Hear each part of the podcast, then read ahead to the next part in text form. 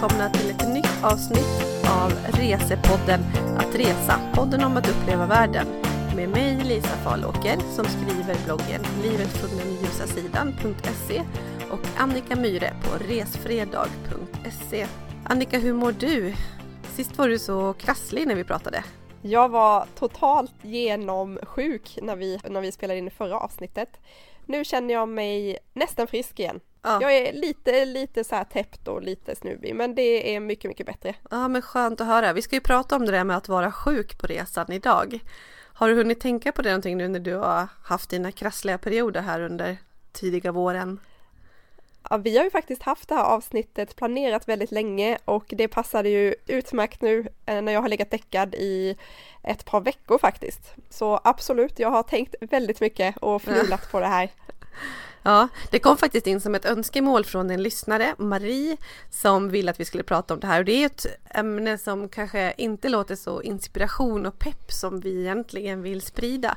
Men samtidigt så får vi också mycket bra feedback när det kommer till att vi ger tips och hur man kan tänka och så. Så att eh, just det här med att resa och bli sjuk, det är någonting som är jätte, jättetråkigt. Men egentligen tänker jag på det stora hela att när man är ute och reser, framförallt om man åker när det är svensk vinter och man reser med barn. Vad man lyckas mest med är ju egentligen att undvika alla sjukor som är hemma. Det är ju en så här bra bieffekt, en positiv grej utav att resa med barn på vinterhalvåret. De kanske får någon magsjuka när man är borta och sådär. Ja. Och så, men det pratas mycket mer sjukdomar. Men egentligen vad man gör är att man flyr februari och hela sjukträsket. Jag kan dra en direkt parallell faktiskt. För nästan exakt ett år sedan var vi ju borta denna perioden i tre månader, från januari till mars. Och våra barn var inte sjuka en enda gång under den här perioden. Och nu, det här året, vi befinner oss i Sverige, utanför Stockholm, i Nynäshamn. Mina barn har alltså, ja de har varit mer hemma än på förskolan. Det har varit den ena sjukan efter den andra. Mm. Det är helt galet. Måste resa mer, det bara är så. Men idag, ja, ja det är en, eh, ett enkelt konstaterande.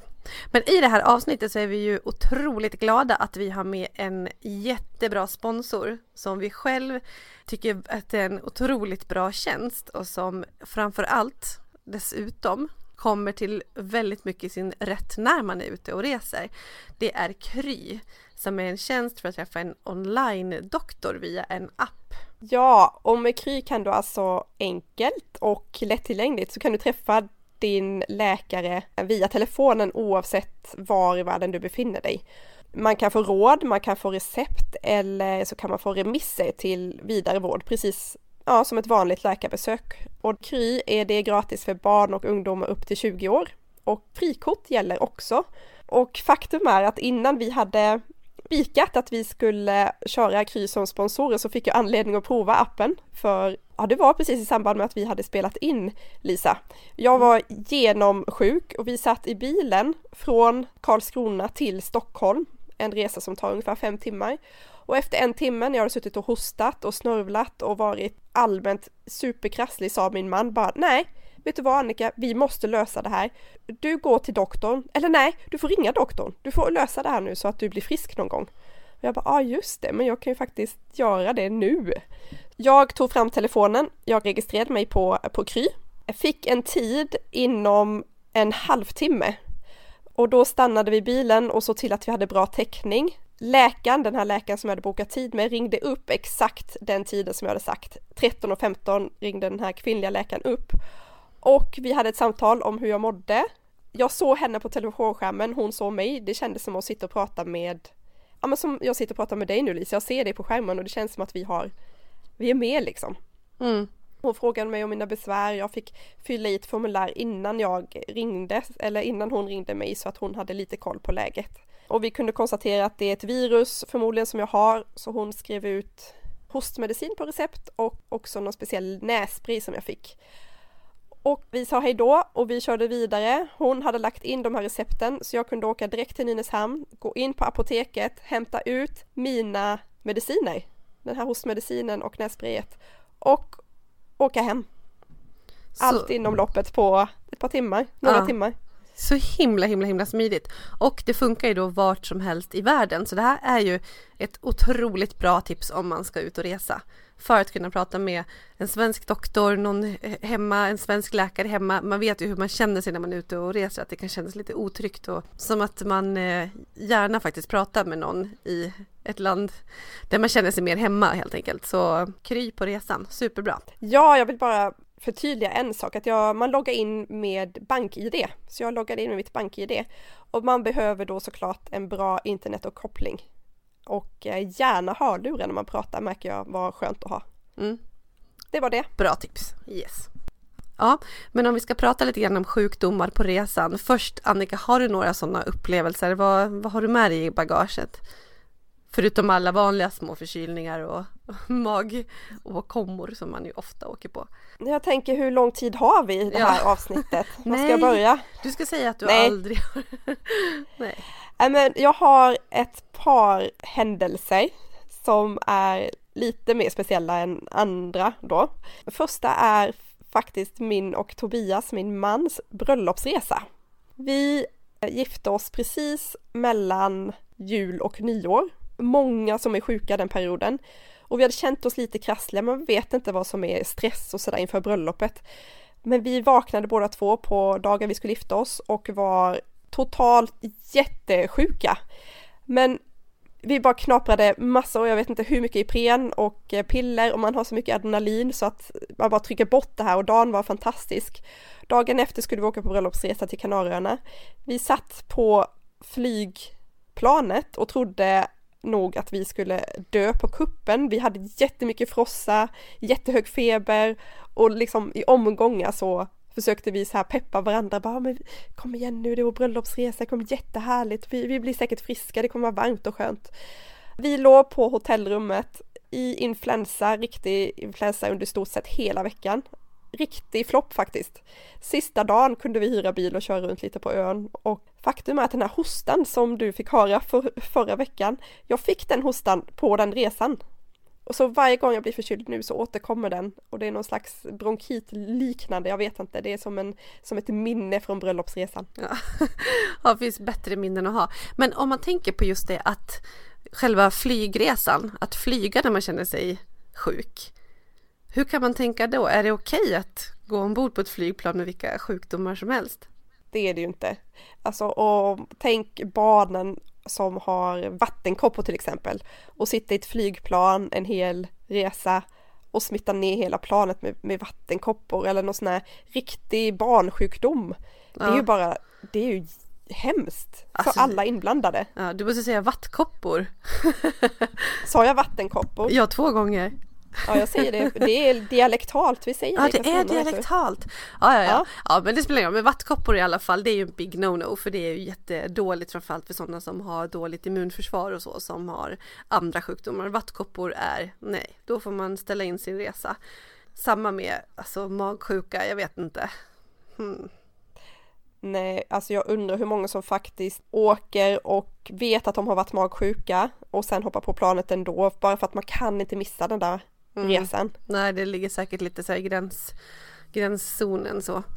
Men eh, jag har gjort lite research på det där för att eh, själv så, jag brukar använda en eh, sån här uh, förebyggande spray som heter Coldzyme som jag tycker att det är superbra, en sån här förkylningsspray typ, alltså om man känner första symptomen. Och jag tycker verkligen att det funkar så, så, så himla bra. Så det brukar vara ett tips som jag, som jag ger, att, att man har det med sig så att man kan ta de där första symptomen. Men i alla fall så det här med att man blir sjuk på flygplan, jag googlade det lite och det verkar vara något av en myt för att det är så pass bra ventilation i flygplanen så att även om man är så här många på liten yta så är det mer Alltså anledningen att man blir sjuk är egentligen ofta andra, att man har varit borta och man har varit bland andra virus och bakterier och sådär. Men just det här med att man är många på liten yta i ett flygplan är faktiskt inte en direkt anledning till att bli sjuk. Mm, där ser man. Ja, mm. det har man ju ofta den, den myten eller så. Ja, ja, men jag tycker själv att det känns så som att man, ja, nu flög jag flygplan och blev lite hängig igen och så. Men eh, inte enligt doktor Google.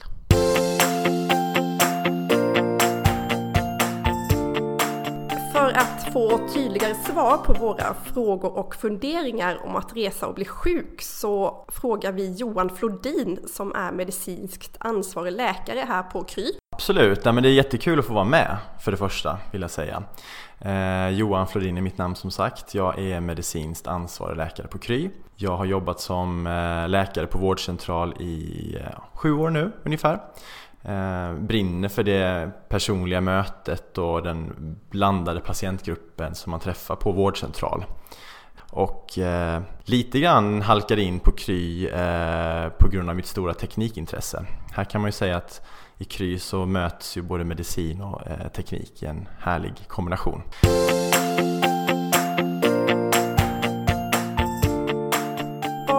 Man göra om man känner sig hängig eller börjar känna sig hängig inför en flygresa? Vågar man flyga ändå? Har du några tips på hur man ska förbereda sig eller underlätta? Och jag skulle också vilja veta om det finns någon sjukdom som man absolut inte ska flyga med. Ja, men det man ska tänka på det är egentligen två viktiga saker som jag tycker man ska tänka på. Det ena är ju det rent medicinska, att man ska ju vara så frisk så att man är ja, fit for flight, alltså att man är kapabel att kunna, kunna flyga och ta sig igenom det som den stress som det faktiskt kan vara att, att sitta i en, ett flygplan så många timmar. Eh, det andra är det lite mer tråkigt, det är det här med det försäkringsmedicinska mer, att man ska tänka på att eh, man måste vara säker på att ens försäkring täcker det om man, om man ger sig av eh, och vet om att man är sjuk och sen blir sjuk eller insjuknar och blir värre på plats i det andra landet. Ehm, om vi börjar med det rent medicinska så tycker jag som så här att det är, det är väldigt svårt att ge specifika råd för när och när du inte ska flyga men generellt sett så, så är det så här att om du eh, mår så pass dåligt så att du har svårt att ta dig upp ur sängen så ska du inte släpa dig ut och sätta dig på ett flygplan. Eh, det är en till viss del stress att vara på ett flygplan, du sitter trångt och det är tryckförändringar och du kan inte röra dig på samma sätt. Så att kroppen hamnar ju i ett eh, ja, litet utsatt läge bara genom att man flyger. Eh, så att jag tycker som så här att om du, om du känner dig osäker på om du inte hade gått till jobbet den dagen så tycker jag inte man ska sätta sig i ett flygplan och, och flyga iväg på, på en resa helt enkelt. Det andra det är det här då med försäkring och huruvida en försäkring täcks. Om du ger dig ut på en resa och eh, vet om att du är sjuk så ska man ju tänka på det att det inte är säkert att då man får hjälp och transport hem eh, från utlandet till Sverige och får, får svensk sjukvård om man vet om att man är sjuk. Och det är lite grann, ja det finns olika gränsdragningar där men det bästa du kan göra det är att prata med ditt försäkringsbolag och vara säker på innan vad som gäller för just eh, dig och, och din försäkring. Men, men det är också en sån, sån risk som man tar då att man kanske inte täcks av sin, sin försäkring. Vi har fått en fråga som handlar om att ta med sig receptbelagda mediciner i handbagaget. Måste man göra något särskilt för att få ha med sig sådana mediciner? Eller hur funkar det? Ja, när det gäller receptbelagda mediciner och, och eh, flyga eh, eller resa så är det ju så att om man reser inom Schengen så behöver man egentligen inget specifikt eh, intyg om det inte är narkotikaklassade preparat. Eh, och narkotikaklassade preparat det kan vara sånt som till exempel innehåller morfin, det kan vara vissa sömnmediciner till exempel. Eh, och då kan man ta kontakt med sin läkare och få ett sånt intyg som, som styrker att man står på det här och varför. Och så kan man då få, få hjälp att eh, på ett tryggt och säkert sätt kunna införa sin, sin medicin. Eh, I det här landet man ska resa till. Så att generellt sett kan man väl säga som så att eh, det är väldigt få mediciner som man behöver styrka att man, man har på recept. Det är några man behöver det. Det man alltid kan göra för att underlätta det är att ha medicinerna i sin originalförpackning så att det blir mindre otydligt. Ja, egentligen eh, prata med sin läkare så kan, kan han eller hon hjälpa dig och vägleda dig vidare. Men det finns intyg man kan skriva, man kan också prata på apoteket som kan hjälpa dig vidare i det här. Och vad gäller utanför Schengen då? Ja men generellt sett utanför Schengen så är det lite från land till land. Och vill man vara helt på den säkra sidan så rekommenderar jag att har man en receptbelagd medicin, har den i originalförpackningen och har med ett intyg från en läkare som, som eh, styrker att du står på medicinen och varför. I vissa fall så kanske det är eh, onödigt och vill man vara då helt säker kan man kontakta ambassaden i respektive land för att få ett definitivt besked. Men har man med intyg på alla sina receptbelagda mediciner när man reser utanför Schengen, ja men då är man på den säkra sidan. Men du, en annan sån riktig skräckupplevelse när jag blev sjuk hade vi i Thailand förra omgången när vi var där lite längre. Då hade jag känt mig ganska hängig ett tag. Det är ju mycket Eh, i perioder som man äter lite konstig mat som man kanske inte är jättevan vid. Jag har haft lite dålig mage och kände mig allmänt svag och trött. Och hörde min dotter Julia göra så här konstiga ljud. Hon hade lekt med klistermärken så jag var helt övertygad om att hon hade svalt ett klistermärke eller hade ett klistermärke i munnen så hon höll på att kvävas. Så jag vet, jag, jag lyfte upp henne jättesnabbt från golvet och han tänker så här, ja nu kvävs hon, nu dör hon, det, här, det är liksom kört. Och sen, sen kommer inte jag ihåg något mer och jag vaknar upp och ser Tobias stå och nästan skrika över mig bara Annika! Då hade jag fallit, han hade, han hade varit på övervåningen i huset och hade en världens duns mot stengolvet som du tänker man tappar typ en kanna eller någonting på golvet. Då hade jag fallit raklång med huvudet i stengolvet. Jag hade Jul, Julia i famnen men hon landade på mig då. Ja, och det var bara, och det var, han sa det var blod och det var spyor och, det, och jag låg jättekonstigt med benen och armarna och fick en rejäl hjärnskakning. Och jag vet att efteråt, vi åkte ju till, till doktorn i, i Thailand, det fanns en bra läkare som vi hade hört talas om, som vi hade stenkoll på. Och jag blev ju bara ordinerad vila och så fick jag, alltså jag vet faktiskt inte än idag vad det var, de där pillerna, men jag fick en påse med suspekta röda piller, ganska många. Hon sa att det var vitaminer som jag skulle ta för att känna mig lite piggare. Så jag käkade de där pillerna och jag vet inte om det var bara... Nej men det låter som knark. Nej men det, alltså det, det, var säkert bara sockerpiller och jag kände mm. mig, jag vet inte om jag kände mig piggare, det var säkert bara någon, jag vet inte vad det var hon skrev ut. Jag undrar fortfarande. Men grejen är att jag, eh, jag betedde mig så himla konstigt efter den där hjärnskakningen för jag hittade till exempel, jag hade letade överallt, jag hade lagt bort mitt kontokort och flera tusen baht, alltså väldigt mycket pengar, en hel hög som vi hade tagit ut. Då hittade Tobias dem i papperskorgen i köket, så jag hade slängt de här grejerna i papperskorgen. Pengarna och kontokortet. Jag betedde mig jättekonstigt efteråt mm. och var nedstämd och deppig och Ja men det är läskigt um, liksom, man känner sig ja. utsatt i den där situationen tänker jag. Ja, och man vet inte riktigt och så är man inte hemma i Sverige och Nej. Äh, det var, alltså det gick ju över efter några veckor men det var en väldigt konstig, konstig mm. situation. Verkligen, det förstår jag. Men du, det där med eh, pillerna, alltså jag tycker det är ganska intressant för visst säger man ofta Alltså det känns lite som att man säger att ja, nej men åker man på någonting i något land och så går man till läkare, då får man starka, rejäla saker. Är det alltid helt okej okay att, att ta allting? Nej, jag, alltså hade det där hänt idag, det där var några år sedan, då, hade, då vet jag att jag har dubbelkolla.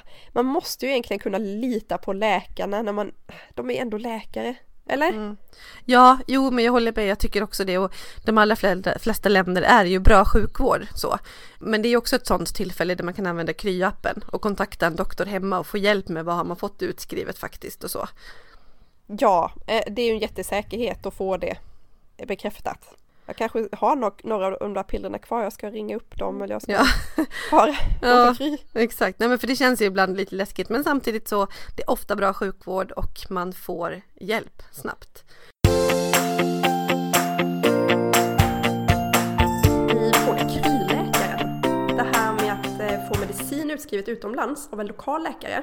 Eh, ska man dubbelkolla det här man får eller ska man gilla läget på alla piller som man får för olika åkommor? Man tänker ju ofta att man får riktigt starka varor ganska enkelt i många länder som man besöker. Eh, absolut så kan det vara så att man eh, kan ibland i vissa, ut, alltså vissa länder få utskrivet eh, kanske då medicin som man inte hade skrivit ut i Sverige mot samma åkomma. Medan i andra länder så har man precis samma följsamhet och har samma riktlinjer som i Sverige. Så det beror lite på vart någonstans man reser och vart man befinner sig.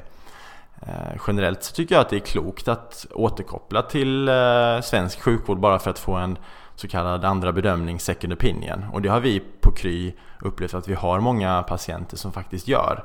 Som är i kontakt med sjukvård utomlands och som önskar prata med en svensk läkare och få ett svenskt perspektiv på den här åkomman eller diagnosen som man har ställt. vad hade ni gjort i Sverige om, om ni hade fått in mig som patient? Hade jag fått de här medicinerna?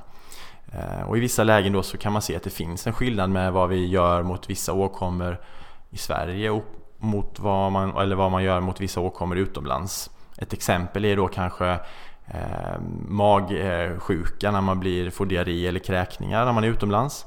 Går man till sjukvård utomlands då så får man allt som oftast eh, antibiotika, oftast är det bred, bredare antibiotika som täcker väldigt mycket. Och hade du inte problem med magen innan så har du definitivt problem efter därför att den här bredspektrumantibiotikan slår ut så väldigt många bakterier så det rubbar tarmfloran. Och i Sverige då så har vi kanske lite mer is i magen om man säger då att man avvaktar aktivt, avvakta förloppet snarare. Så det är ett sånt klassiskt exempel på hur det kan skilja sig mellan vård i Sverige och vård utomlands. Jag har själv varit på sjukhus i väldigt många olika länder, inte minst med barnen.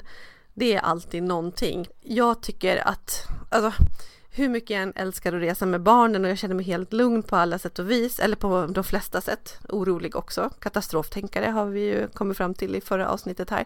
Men just när barnen blir sjuka, då är jag mer så här, då undrar jag, vad håller jag på med liksom? Det, det känns så himla utsatt när de blir dåliga, när man är iväg. Så i alla fall, om de blir sjuka så går jag till läkare betydligt snabbare än vad jag gör hemma. Numera vad, vad är det för sjukdomar de har, alltså vad är, vad är det för tillfällen du har fått åka in då? Nej men de har aldrig varit, det har aldrig varit något allvarligt men du vet vi har haft ett barn som har vaknat med prickar över hela kroppen och sett ut som du vet nog nästan typ mässlingliknande. Då var vi i Australien så vi gick till en läkare, vi var i Sydney men vi skulle åka ut på landet precis efter. Men det var också så här, nej det är nog ingenting, typ virusprickar. Bara, ja, ja. Jag var senast här på en ö på Fiji, jag har varit på en strand på Sri Lanka som var ett så här litet hål i väggen. Då var det jag som hade någon form av typ halsböld, fick jättestark antibiotika, jag blev frisk jättesnabbt. Superbra. Varit på så här jättemoderna sjukhus i Bangkok för ja, och Kuala Lumpur, lämnat blod har jag gjort i Kuala Lumpur en gång. Oj! Ja, det var när jag reste själv. Jag var på Sumatra i Indonesien och träffade ett gäng killar där som jag träffat på något annat ställe tidigare. Och då saknade de en person i sällskapet. Nej, jag träffade dem i KL i Kuala Lumpur i Malaysia, så var det. Eh, och de hade varit på Sumatra och eh, gjort en sån här The Beach-grej, hoppat ner för ett vattenfall. Och en kille från England, han hade slagit sig svårt och låg, låg på sjukhus i Kuala Lumpur nu. De hade fått frakta över honom med helikopter typ. Och han var jättedålig och hade förlorat massa blod och så. Han klarade sig absolut. Men i alla fall så var det så. Dels var det väldigt dyrt och dels så tog det väldigt hårt på sjukhusets resurser. Det var inte så vanligt att lämna blod där. Så då gick jag och lämnade blod och donerade det i hans namn för att det skulle liksom åtgärdas lite. Och det var jättefint och fräscht och, och bra. Så, men en obehaglig story. Men hans familj var på väg ner. Jag tror att det gick bra. Nej, men jag har varit runt på jättemånga ställen, men det viktiga är ju att vara försiktig såklart och tänka precis som man gör hemma, men att vara försäkrad. Man måste ha försäkring. Ja, jag har fått läsa sådana skräckhistorier, hört sådana skräckhistorier om stora donationer som samlas in, folk som är med, i, ja, med om allvarliga, mycket trafikolyckor i Thailand. Där ofta det är unga personer som åker utan försäkring och är med om en riktig rejäl mopedolycka som ligger i respirator och eh, det kostar så oerhört mycket pengar och det finns inga pengar till att täcka upp kostnaderna. Nej, och ofta så känns det som att personer i den situationen förväntar sig att det där ska lösa sig ändå ambassaden eller Sverige, liksom någon ska hoppa in. Men vem ska göra det? Man är själv ansvarig för att se till att man har en försäkring som täcker alla sådana grejer. Och dels har man ju hemförsäkringen. Den brukar gälla när man är utomlands i ett visst antal dagar. Vanligast är ungefär 45 dagar. Det kollar man såklart upp. Reser man mycket så har de flesta hemförsäkringsbolag, de har en extra försäkring man kan teckna som brukar heta typ reseförsäkring eller resklar eller så, som man alltså kan betala varje månad. Jag har en sån extra försäkring. Den täcker lite extra och den gör att man kan få tillbaka pengar lite snabbare och det finns väldigt bra villkor och den är den är väldigt billig också, så den kan jag också rekommendera. Den gör inte att man klarar sig fler dagar, men man har ett bättre skydd för saker som man kan tänkas göra på resor. För det är också så att sådana här lite mer utflippade saker som jag gör ibland, på resor och du med vet jag med fallskärmshopp eller rafting och så.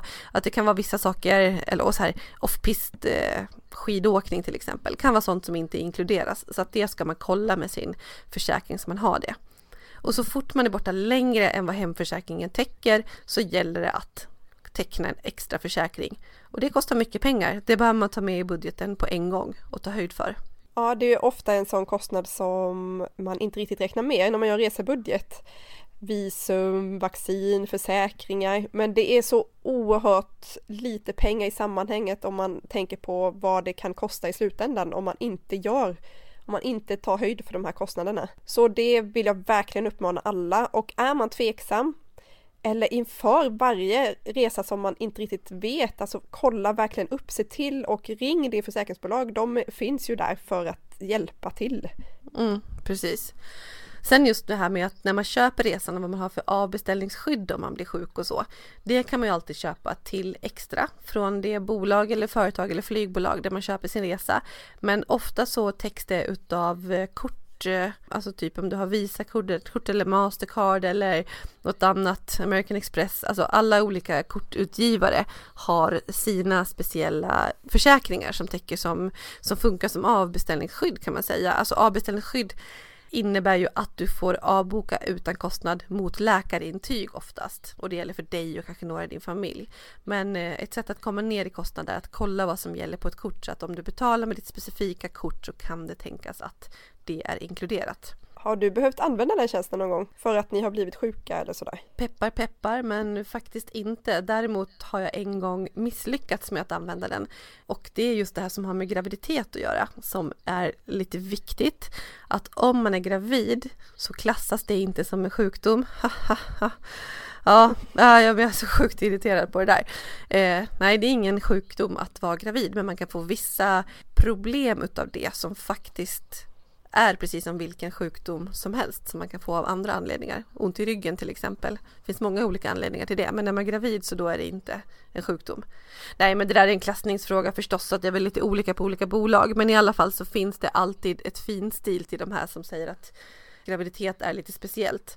Och jag skulle åka till ett land, jag kommer inte ihåg vart det var, jag tror vi skulle till Nicaragua och så var det någonting med något vaccin som jag behövde ta, men det kunde jag inte ta för att jag var gravid.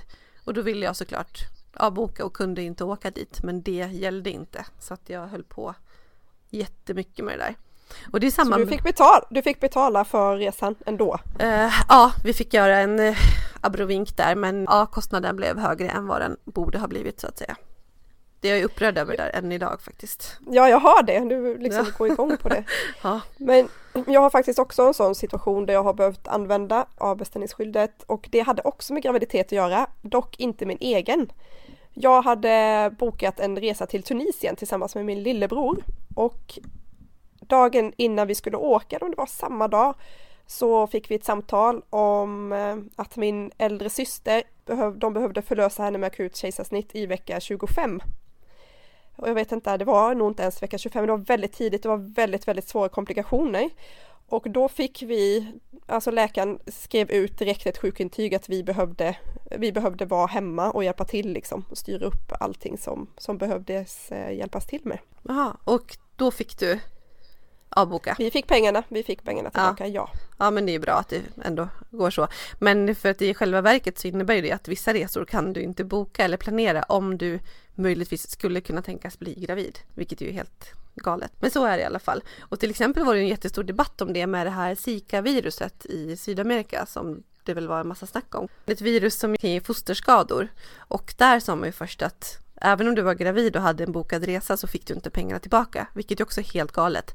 Men det blev mycket debatt om det där och till slut så tror jag att de ändrade på det. Men i alla fall så är det värt att kolla upp sin försäkring specifikt om man är gravid och jag, som, jag har rest en del när jag är gravid och jag tycker att det är jättehärligt att göra det fram till en viss vecka. Och det där med vecka och vad som inkluderat är också lite olika på olika bolag och beroende på vart du åker. Men i alla fall när jag är gravid så då brukar jag känna att jag vill vara på ett ställe som är lite närmare bra sjukhus och sådär för att man vill, jag vet inte, det är väl en trygghetskänsla helt enkelt om någonting skulle hända. Det finns också lite andra praktiska tips som man kan tänka på, till exempel att verkligen vara noga med att få intyg på sjukdagar och eventuella kvitton på ja, men både sjukhusbesök och mediciner som du sen förhoppningsvis kan skicka in till ditt försäkringsbolag i Sverige när du kommer hem och få ersättning för eventuella utlägg. Just det. Så finns det en annan grej man kan tänka på och det är att ha med sig sitt europeiska sjukförsäkringskort som ger en rätt till eh, akut sjukvård när man befinner sig i ett annat EU-land eh, e som innebär att man har rätt till samma vård som ja, alla andra när man har det här kortet. Mm. Och, det, och det funkar absolut utan också, men det blir mycket lättare om man har det här kortet direkt och kan visa upp tydligen. Jag har faktiskt inte provat det själv, jag vet inte, har du det? Nej, men jag har hört att det, att det verkligen underlättar och det kan man bara gå in och beställa på nätet. Så det är ett, ett bra tips. Vad gäller efter resan då, när man kommer hem, hur länge ska man egentligen hålla koll på och tänka att det skulle kunna vara något relaterat där man har varit? För jag tycker det känns lite som att när man sätter foten i Sverige då är liksom då är resan överspelad och, och de bakterierna som är där. Men det, jag har lärt mig att det inte är så, utan att man ska tänka lite grann på det. Du, när vi var i Åre för ett par månader sedan så ja. började du och, eller började, det var riktigt läskigt. Berätta mer om det där. Ah, men det är ju så här groteskt, alltså vi kommer förlora alla lyssnare. Nej. Nej, jag ska inte gå in på några detaljer, men helt plötsligt så jag kände att det gjorde lite liksom typ ont på benet när jag kom åt det och bara, men vad hände här? Och sen helt plötsligt bara, men gud, vad har hänt här? Har jag fått eksem eller ett sår eller så? Och det där, jag sa ju det till dig första dagen vi gick och tränade där på gymmet i Åre och på eh, Holiday Club där på deras fräscha gym uppe där. Och bara, men gud, det här är ju jättekonstigt. Och du bara, men shit liksom. Ja, så. Och det där försvann ju inte utan det blev bara värre. Jag hade ju varit hemma en vecka då ungefär. Och då ringde jag till eh, en kompis hemma som, som är läkare och skickar bild. Hade jag haft Kry då så hade jag såklart kunnat ta kontakt med en sån läkare direkt. Men då fick jag höra att du behöver gå direkt till, till sjukhus. Och det var en, en infektion i foten helt enkelt. Jag brukar ha i mitt reseapotek så här antibakteriell typ sårtvätt och så. Och jag hade först fått något skavsår som jag tyckte att, ah, jag slarvade först men jag tänker jag är noggrann med barnen men, men själv är jag inte så noggrann. Och jag märkte att det blev lite infekterat men det var inget mer med det, jag släppte det liksom. Så kom det här andra sen bara av sig självt och det försvann inte. Och när jag så gick på sjukhus till slut då i Åre så fick jag eh, göra en massa olika prover. Det man är allra mest rädd för då är mördarbakterier det låter ju jättehemskt. Men, du, du, du. verkligen, men de är så himla hemska som det är, för det innebär att det är bakterier som inte antibiotika kan angripa. Antibiotika hjälper inte. Jag fick göra massa odlingar, det här var inte mördarbakterier och vad gäller dem så kan jag säga att de finns huvudsakligen i sjukhusmiljö. Så det är ingenting som man går och får från typ marken eller någonting som är smutsigt så. Och jag hade turen i alla fall att det inte var det. Men jag hade streptokocker och straffilokocker tror jag det hette, typ halsfluss liknande bakterier i de här såren och fick antibiotika direkt. Man kan ju också få en massa annat utav sån, den typen av sår så att man måste eh, få intravenöst antibiotika och så för att det inte ska kunna bli värre saker. Så jag vill skicka med ett budskap om att inte underskatta sår. Framförallt inte på fötterna eller så utsatta ställen utan tvätta ordentligt på med plåster. Det är inte så här, läka bäst i luften som gäller som hemma utan skydda era sår ordentligt. Ha med sårtvätt, antibakteriella våtservetter och ta hand om minsta lilla skavsår.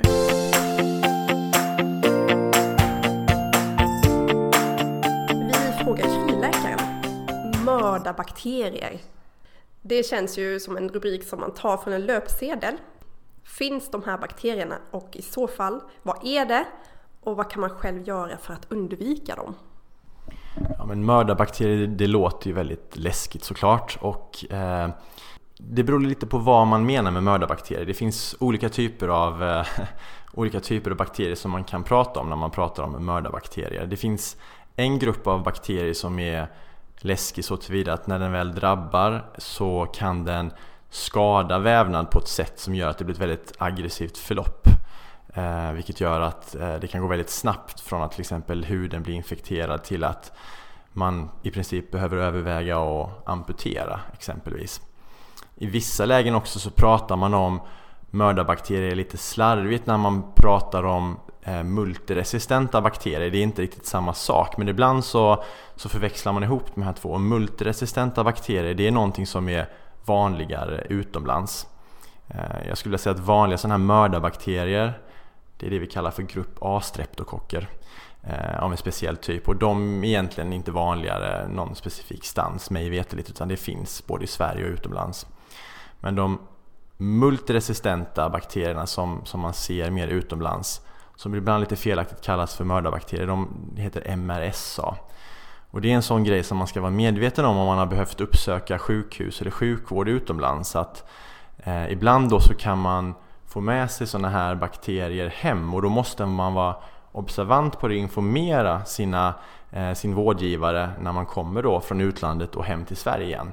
Därför då måste man dubbelkolla så man inte har drabbats av den här MRSA-bakterien. Men som sagt, den här MRSA det är inte samma sak som den här bakterien som jag pratade om innan som, som dödar vävnad och sånt som har ett väldigt aggressivt förlopp. Så att det beror lite på vad frågeställaren har, har eftersökt här, men det finns två olika saker man kan prata om egentligen. Eh, och som sagt, MRSA, vanligt utomlands, eh, tänk på att prata med din vårdgivare och berätta att du har varit på och sökt vård utomlands och varit kanske inlagd på sjukhus framförallt. Så ska man informera dig och då behöver man odla och kolla så det inte finns på kroppen. Du har ju också haft en annan ganska konstig eller läskig upplevelse efter resa. Berätta mer om den då. Du har varit med om allt möjligt alltså. Ja, fast egentligen inte så mycket. Men, nej, men jag fick också eh, influensasymptom flera veckor efter en resa till Karibien. Och eh, hög feber, prickar på hela kroppen och la någonting om det på Facebook.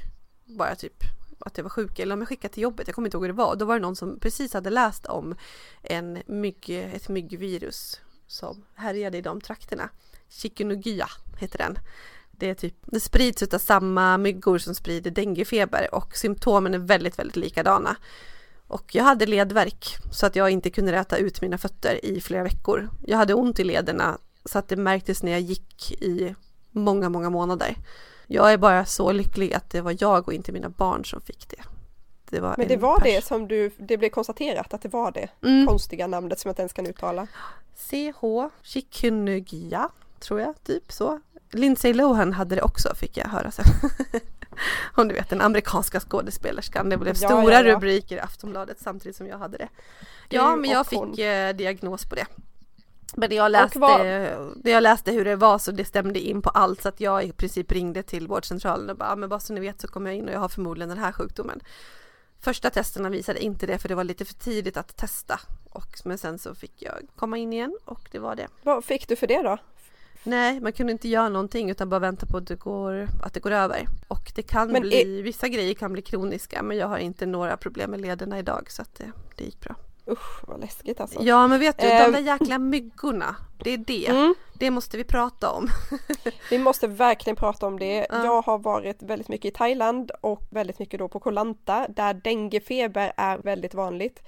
Denguefeber sprids alltså av denguemyggan som är aktiv under dagtid, lite större än de vanliga myggorna. Och det, är, det kan vara riktigt, riktigt allvarligt om man får denguefeber och då behöver man åka in och ta tester och för, ja, många behövs läggas in med dropp och eh, vara under uppsikt. Och det man kan göra för att undvika denguefeber är att inte hänga så mycket på platser där, det, där de drar så gärna till vatten, vattendrag och sådär. Och sen får man tänka på myggmedel. Alla sprayar sig där hela tiden. Det är myggmedel och det är myggnät till Eh, till, ja speciellt om man har små barn som ligger och sover i vagnen mycket. Tänk på mygg, myggnät där. Men också när man ligger och sover på natten. Vi hade ju myggnät över sängarna, både våra och eh, barnens. Och sen lite senare fram på kvällen så brukar vi också sätta på barnen långärmade kläder, alltså långa armar, tunna kläder med långa armar och långa ben. När de skulle ligga och sova i vagnen och sådär men också eh, sitta och leka. Mm. För de här myggen är inte att leka med alltså. Nej, verkligen. Och sen när det gäller myggmedel så är det ju inte jättemånga som funkar bra med barn. Eller alltså utav våra svenska så är det väldigt få märken som man ens får ha på barn som rekommenderas. Utan då får man som spraya på kläder och så. Ja, jag var nästan lika nojig för det. Ja. När jag höll på att smörja barnen. Vi hörde inga fall där barn råkade ut för det när vi var där däremot vuxna. Men sen är det också så med denguefeber vad jag har förstått att första gången man får det så är det sällan några problem. Alltså man blir ju jättesjuk som influensa i flera veckor och man behöver ligga inne. Men de här allvarliga är det ofta om man får det återkommande, att det blir värre efter flera gånger. På Bali var det också väldigt mycket dengue. Det är väl det runt om i hela Asien och massa andra varma länder helt enkelt. Och när vi kom in med Stella till sjukhuset, hon hade väldigt hög feber och var så himla medtagen. Och så låg hon där och kved att mamma jag är aldrig sjuk hemma. Det är bara när jag är här. Och samtidigt såg jag i mitt Facebookflöde, hörde från vänner att det var så mycket kompisar till henne som var sjuka hemma just då. Men i hennes värld, mina barn är inte så ofta sjuka faktiskt, så att i hennes värld var det liksom speciellt. Och då gjorde vi just så som jag sa att jag, vi gick till läkare lite tidigare så att hon hade bara haft feber kanske ett dygn eller så. Och då sa han ju det, den här läkaren att ja, det är denguefeber eller tyfoid eller malaria. Man bara, på riktigt? Jag trodde inte det. Nej. Nej, men exakt och det är klart att det inte, att det inte var mest sannolikt utav alla, men och jag kände att jag inte litade på just den här läkaren. Så det var ju en vanlig magåkomma. Hon var dålig i magen ganska länge men det gick ner, febern gick ner och dagen därpå gick jag till en annan läkare som inte alls eh, hade den mörka utsikten för oss och så. Men det var jobbigt ändå. Och just det där med malaria och denguefeber och sådana sjukdomar, alltså man ska inte underskatta det där med myggorna. Eh, vad som fanns på Bali var att det fanns små armband som man kunde sätta på sig som utsöndrade någon doft och den doften gillade inte myggorna. Så det är mitt bästa tips, att kolla vad som finns i de länder man åker till. Visserligen är de kanske inte fullt lika hårda vad gäller innehåll och vad man har till barn och inte, men det finns också fler alternativ än vad vi har hemma och som kan funka bättre. Så jag är för att ta med reseapotek hemifrån, men eh, just vad gäller myggmedel så tycker jag att man kan kolla också på plats. Hur nojig ska man egentligen vara och hur långt efteråt när man kommer hem från en resa? Om jag till exempel blir sjuk flera veckor efter jag kommit hem så börjar jag ju fundera på om det är knasiga bakterier eller något annat som jag fått med mig hem. Ska jag använda Kry-appen eller är det bättre att gå till en vårdcentral? Det beror lite på vad det är för typ av eh, besvär och symptom man har. Men, eh, men visst kan man absolut använda oss. Eh, sen har vi ju den uppenbara begränsningen att vi inte alltid kan, som vi säger, klämma och känna på patienten. Så att vissa lägen så lämpar sig Kry väldigt bra och i andra lägen inte så bra. Men, men vi kan alltid ge ett, ett, ett åtminstone gott råd till alla patienter. Ehm, det som är kanske det vanligaste när man varit utomlands det är att man drar på sig eller drar med sig någon magsjuka. Det är ju en av de vanliga orsakerna till att man behöver söka vård. Och där kan man säga att där kan man ha lite is i magen och, och avvakta lite grann. Eh, men har man till exempel kraftiga symptom, om man får feber eller om man får se blod i avföringen då bör man kontakta vård så man kan få utreda det vidare. Eh, och man får jättegärna kontakta oss på, på Kry om man har frågor eller funderingar efter en resa eller så, om man har dratt på sig någonting. Så kan vi se om man kan hjälpa vidare eller kanske hänvisa till, till rätt instans helt enkelt. Hur ska man tänka och agera kring vaccinationer inför en flygresa? Ja, men om man ska åka till ett utland så är det ju viktigt att kolla upp för det första dels vad har du för vaccin sedan tidigare? Försöka samla ihop de här små kanske vaccinationskorten man har för att kunna presentera det sen till sin läkare eller vaccinationsklinik så att de kan titta på vad det är man behöver för någonting. För det är ju olika från land till land och från ställe till ställe var man ska flyga. Eh, vissa områden om man ska bege sig så behöver man en viss typ av vaccination. Andra områden behöver man kanske inte den typen av vaccination eller skydd. Så att det måste man verkligen tänka på att prata med någon som, som har koll på det och försöka samla ihop så mycket information som möjligt som du kan genom att då ta fram den ja, data som finns om dig. Och tänka på det sen framöver också att spara på den här datan vad du har vaccinerat dig mot och när så att det blir lättare nästa gång du ska ge dig ut och kanske då slipper du ta det vaccinet igen.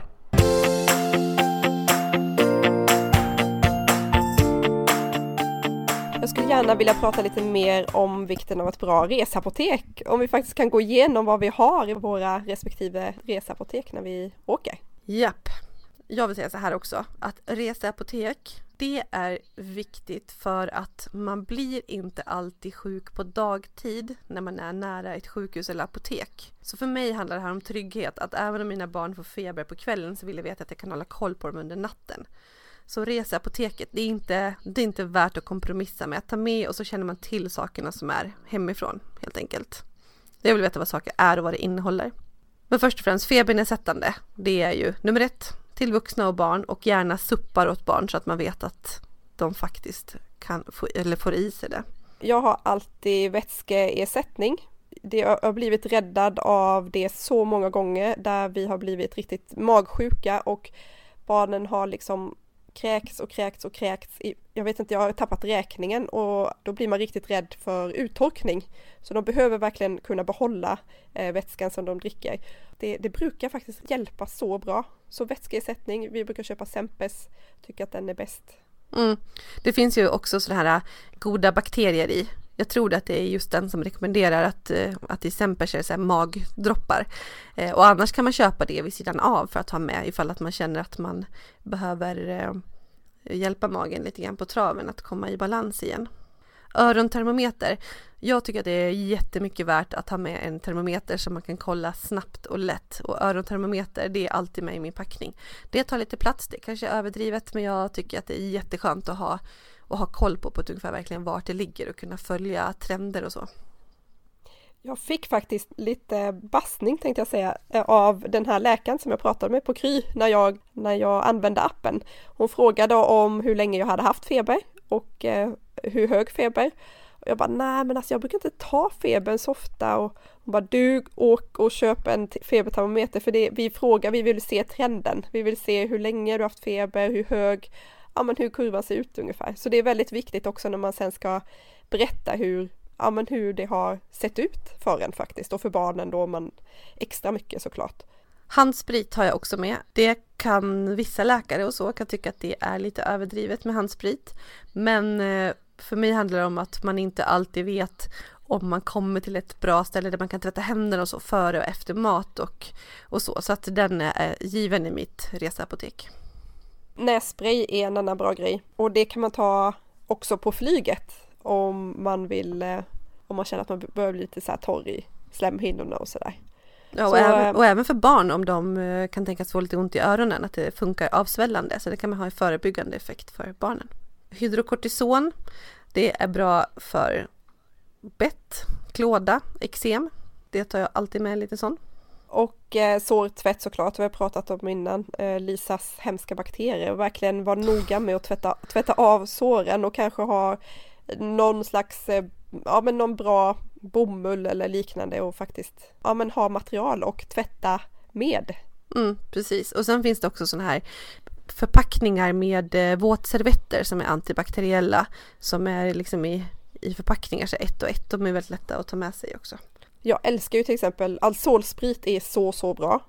Det har de inte i många länder. Jag vet vi var i Skottland i, i vintras och Julia hade otäcka ja, utslag som behövde Alsolsprit och vi tänkte vi tar inte med oss flaskan som vi hade fått hemifrån från doktorn utan vi köper det på plats.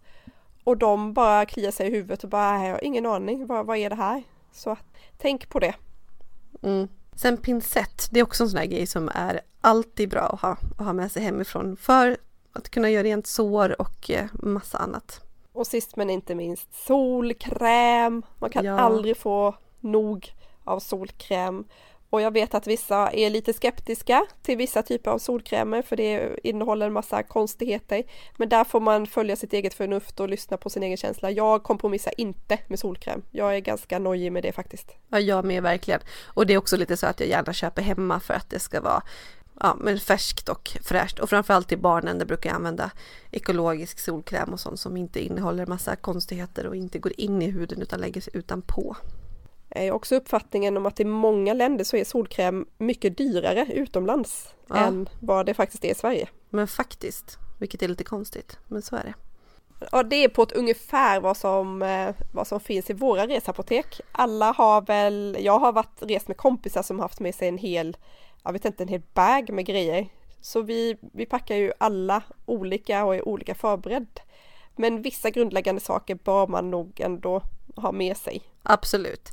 Febernedsättande, vätskeersättning, örontermometer, myggmedel, handsprit, nässpray, hydrokortison eller någon sån här efterbettsalva, sårtvätt, pincett och solkräm.